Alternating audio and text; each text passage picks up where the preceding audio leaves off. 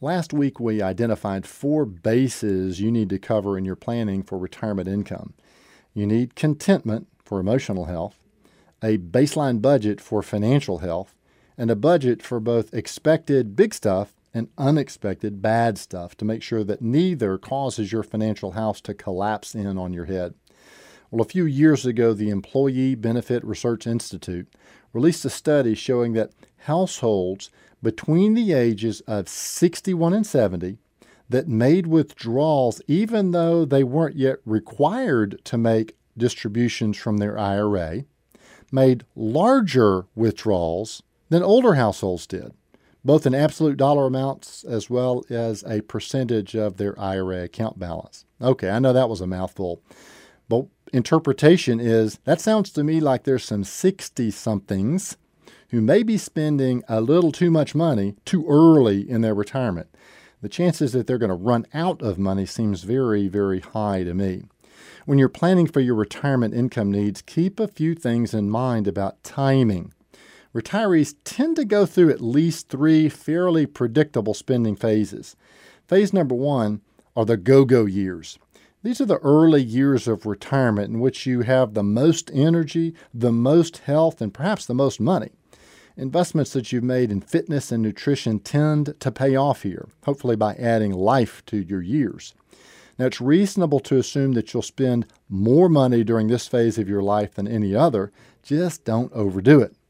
Phase two is the go slower years. Energy and possibly health have declined to the point that travel is less attractive than it once was. More and more of your life is lived within a 5 or 10 square mile radius of your home. You can assume that you'll spend less money than you once did. And then the third phase is the no go years. No one really wants to think about getting to this stage. Perhaps you won't. But according to the federal government, about 70% of people will need some form of long term care during their lives. It's at this point that the roads diverge for those who have prepared well and for those who have prepared poorly. If you're unprepared and find yourself one of the 70% that need long term care, then you'll have no choice but to spend your nest egg on long term care costs. The average cost of a nursing home stay in America is over $200 a day.